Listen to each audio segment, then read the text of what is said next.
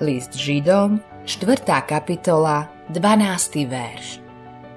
Lebo slovo Božie je živé a mocné a je ostrejšie než ktorýkoľvek dvojsečný meč. Ako premôžeme diabla v každodennom živote? Najprv potrebujeme rozpoznať, že diabol je porazený nepriateľ.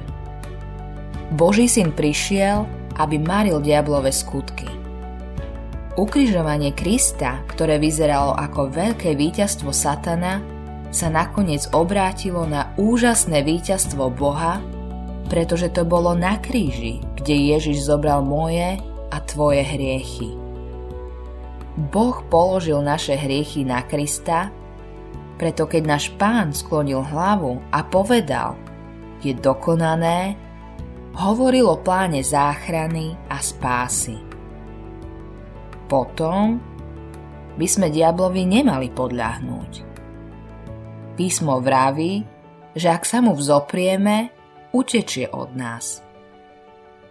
Ježiš nepremohol diabla argumentami, ale jednoducho citovaním Biblie.